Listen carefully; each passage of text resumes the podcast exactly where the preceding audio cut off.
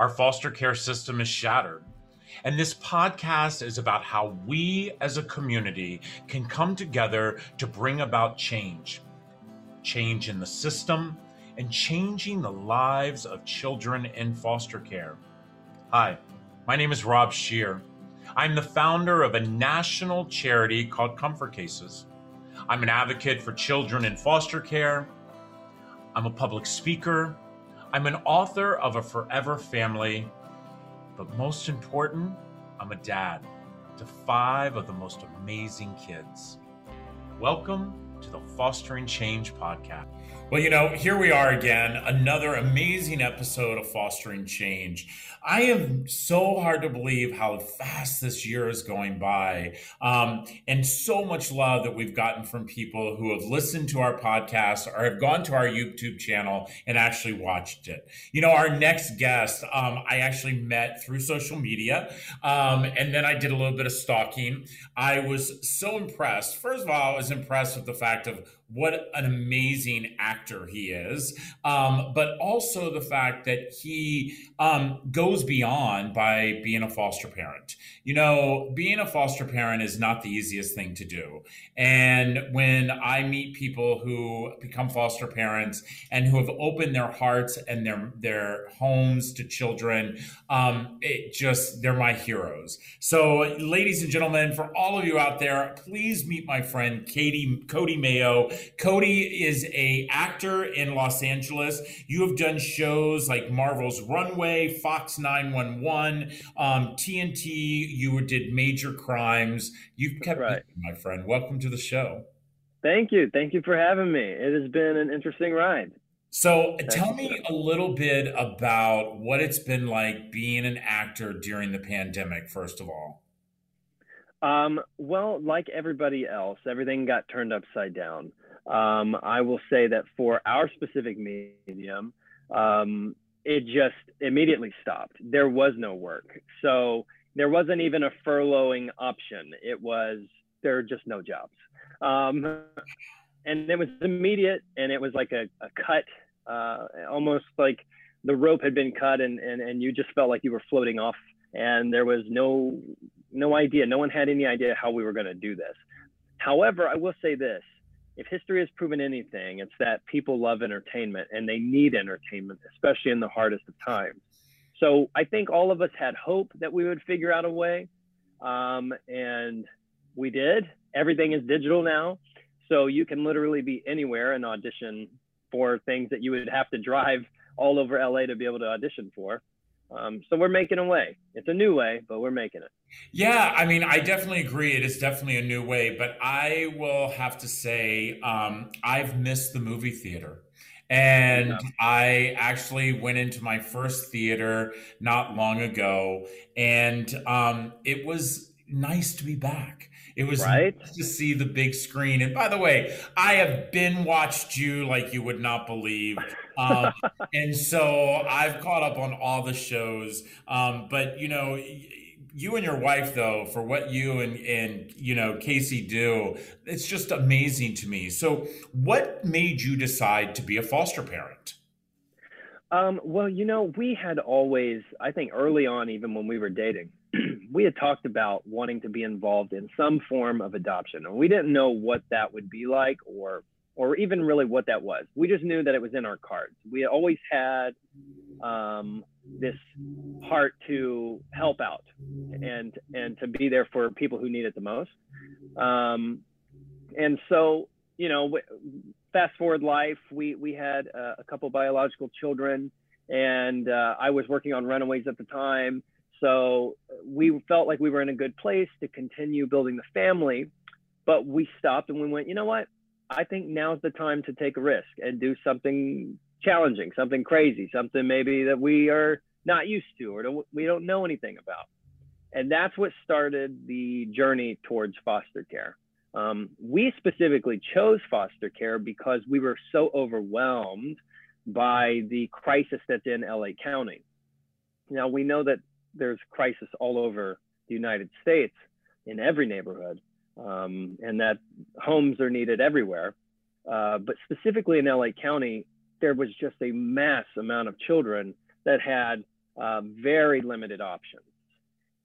And so um, that led us to it to say yes. And then, Rob, I learned about ICWA, um, which I didn't know what ICWA was. And um, it is the Indians Children Welfare Act. And this is a federal uh, law that basically protects uh, Native children and tries to its best to connect Native children to Native people for permanency, for adoption. Well, turns out my family is greatly tied to the Choctaw Nation in Oklahoma. Um, that's where my family's lineage comes from, and uh, we're on the rolls there and everything. And so I got educated about ICWA, uh, and all of a sudden there happened to be some Native children in LA County, and LA County found out that I was a part of the same tribe as these children, and they were on us so quickly. they, wow, that you know, I, I I'm very familiar with the the. I'm familiar with the fact that kids who you know want to stay that that the tribes are wanting the children to stay. But I, i'm also a little bit concerned about that. And um, you know i'd love to hear about what your experience and again you know i I'm a true believer that foster care is not the answer. Keeping a child right. with their family and trying to figure out how we can support the family is the key. But there are times that kids must come into the system. And so yes. do you feel that that children who come from any type of, of you know, tribe um, are given less opportunity because of that particular ruling?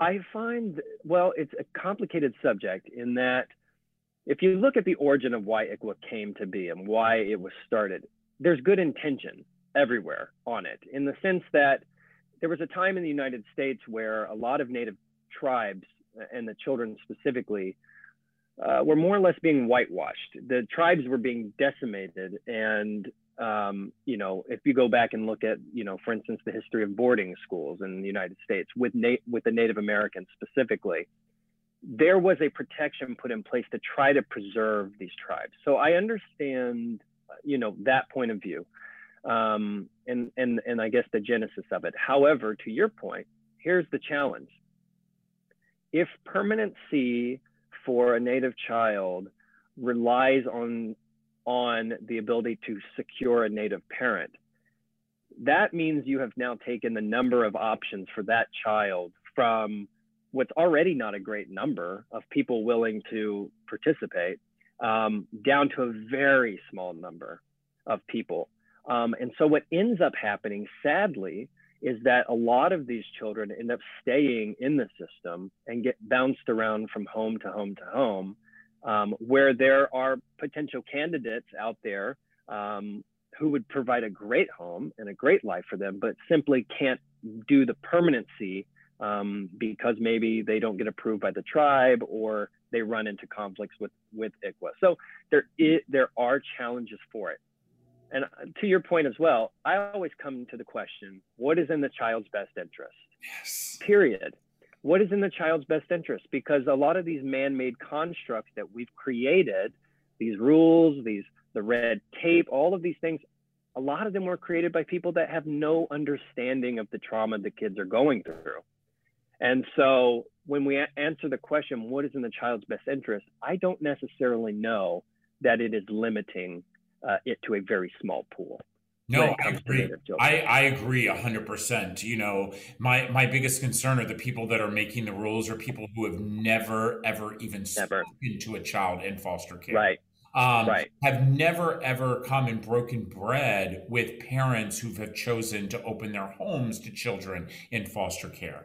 And that is, it. you know, it's just, it, it, it reminds me, and not to get political, but it reminds me of the Supreme Court ruling um, where I wonder how many of our Supreme Court justices have ever been in foster care or have ever, oh, right. um, you know, had been a foster parent or yeah. have ever experienced adoption or you right. know and and what i keep thinking and you you hit the nail on the head cody is the fact that what is in the best interest of a child. And I understand the bloodline. Let me tell you something. I'm a father that has four children of color.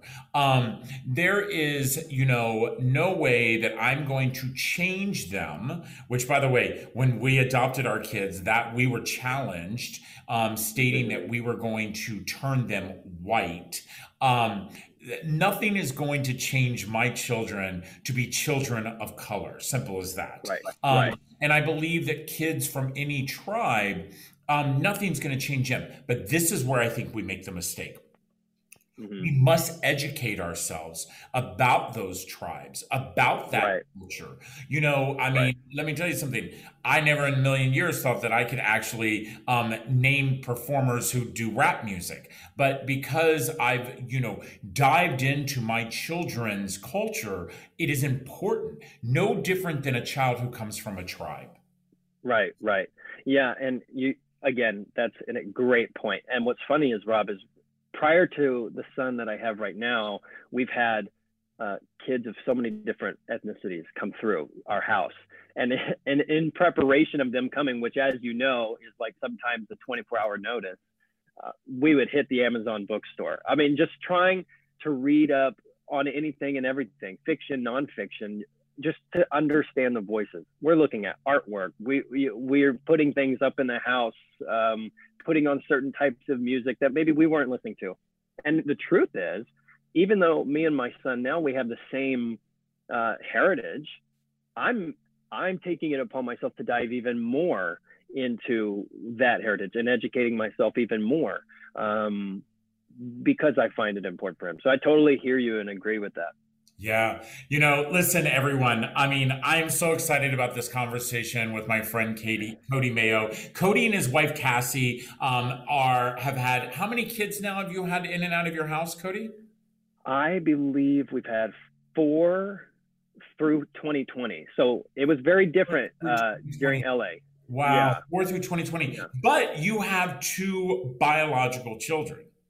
Two biological toddlers toddlers, toddlers, and that. yeah. so I follow you on social media, and so I do yeah. get to see the younger ones. And you know, listen to all of our listeners, those who are viewing, whether you're listening to this on Apple or Spotify or you know all of the podcast platforms, or maybe you subscribe to our YouTube channel. Um, this is really a great conversation, and with that, we're going to be right back. This episode of Fostering Change is sponsored by Comfort Cases, a national nonprofit that is inspiring our communities to bring dignity and hope to youth in foster care. You know, for just $10 a month, you can support the Comfort Cases mission to eliminate trash bags from the foster care system. For every $10 donated, a Comfort XL duffel bag will be given to a child entering foster care. Please help us be part of the change. Go to comfortcases.org and see how you can help a child entering our foster care system. So I am so excited for the second part of Fostering Change with my friend Cody Mayo. You know, Cody is an actor that's done 911. Um, he's done the Marvels Runaway, and he's taught us a little bit about what it's like to be an actor during the pandemic, but also what it's like to be a dad to be a dad to children who are entering the foster care system. You know, we've all heard about it for those of us that actually open up our ears or read the paper about the pandemic that we have been in. The pandemic that in March of 2020 that we woke up and we didn't know what the next day was going to bring. Just imagine being a child. Imagine being a child, and that is what children in foster care feel every single mm-hmm. day whether there is a virus that's floating around or not, they are in a pandemic and it's up to us to make a difference. You know, to- Cody, take the risk and don't underestimate your ca- capabilities to give. Do you feel that you and Cassie truly took that risk and you've lived that? I do. I do. And I, you know, it's funny because I think that was one of the biggest barriers of holding us back from really going into foster care. And what I mean by that is, is it's just the simple thought of, I don't think I'm good enough to do this. And I think that's holding back a lot of people from doing this. And part of our hope with uh, my wife and I is to educate people that this really is anybody's ability. Like the biggest enemy we have is ourselves. If we can get past the thought that we couldn't provide more or we, we're not able to love more or we're not able to give more, if we can get past that, it changes everything. Um, it has truly been the most rewarding experience in an inverse way. We thought we'd be giving all this love, all, all of this attention to the child, which we do, but they give so much back to the family that enriches the whole thing um, in ways you wouldn't believe. So, yeah, I think it's so important to to to move past that and don't underestimate your capacity to give and love and serve. I think we're capable of a lot more.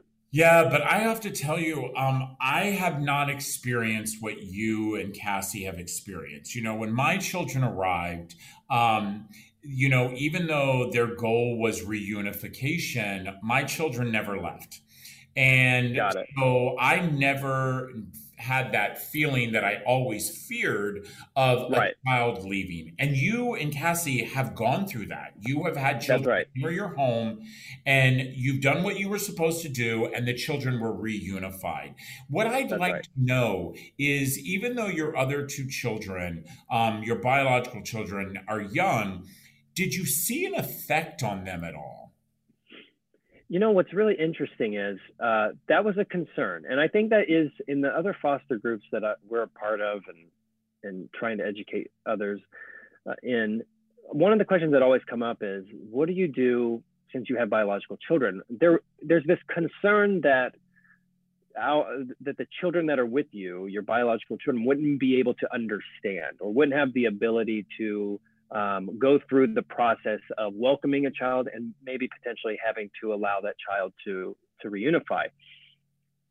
And you know what I we have learned is that they are the kids are capable of way more than we give them credit for.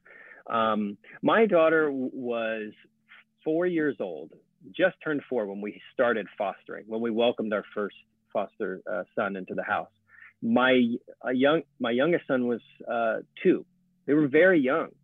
And what we did is we prepped them before the child arrived by saying, Hey, we, we have a friend coming over that's going to get to stay with us for a little while. And we're so excited. They're, we don't even know when they're going to go home. They may, we, we don't know what's going to happen, but what we are going to do is we're going to play games with them. We're going to teach them things. And my daughter's name is Lucy and Lucy. And I would say, Lucy, this is going to be an opportunity for you to get to play mom. We're going to need help changing diapers and feeding and all sorts of things. And as soon as I poured the mold for her to step into an opportunity to lead, even at four years old, she blossomed. It was incredible to watch a toddler have these maternal uh, attributes just start flowing out of her. I'm everything from waking up with us at, in the middle of the night, feeds, to, to help out or give us a burp cloth to in the morning helping change a diaper. She was incredible. And the same goes for my son, who loves in a different way. He's very uh, physical touch oriented. So he would cuddle or hug or caress their hand or whatever, whatever it was. Um, and so when we got to the first experience of a child leaving our home, we simply just walked them through it and by celebrating this idea that their their parent or their grandmother or wherever they were going um, was in a good place now. They were healthy. They uh, and now they get to meet whatever the child's name was. And so we would pack them a box like a present um, with new toys and whatnot, and with a, a, photograph of all of us, and we would send it on on their way. Uh, and so I think you know just as long as you remove the fear out of the equation and you just believe that your child is capable of surprising you, I think you'll be amazed at, at what can happen. I love it. Let me tell you, there's something I've learned from there that I've never heard this before, and I hope all of our listeners have heard this. I love the fact that you put a box together and with new toys and with a picture mm-hmm. of your family. You know, I say this all the time children can never have enough people love them.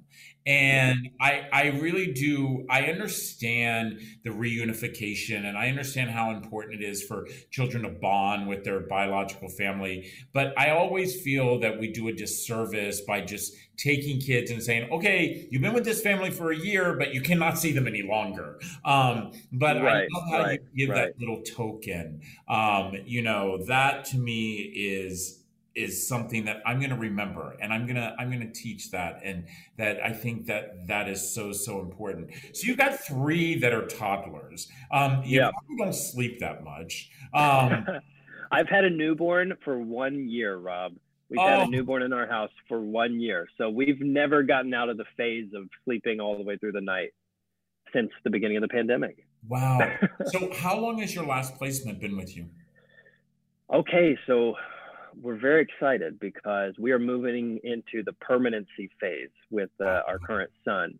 He has been here now nine months, uh, and all the wind is blowing towards this being a permanent solution for for him uh, to stay with us. So we're excited. We are cautiously optimistic. Um, as you know, with the foster system, sometimes you just don't want to put all your eggs in a basket, but with going down that thought. But we we feel pretty good um, that he's going to get to stay with us. Well, I let me tell you something. He is definitely won the lottery with the two of you. I mean, I I I want you back on the show because I want to hear more about you know what's going on and and do you think that you? By the way, before we wrap this up, Cody, do you think that you're going to actually have more kids? Well, we do. We're not going to have any more biological children uh, this for us is kind of the route we want to go. Um, and uh, we are open to whether or not this little guy he may have he may have more siblings come along the way in the future. Uh, so that door is open, um, and and just continuing to foster wherever we're at.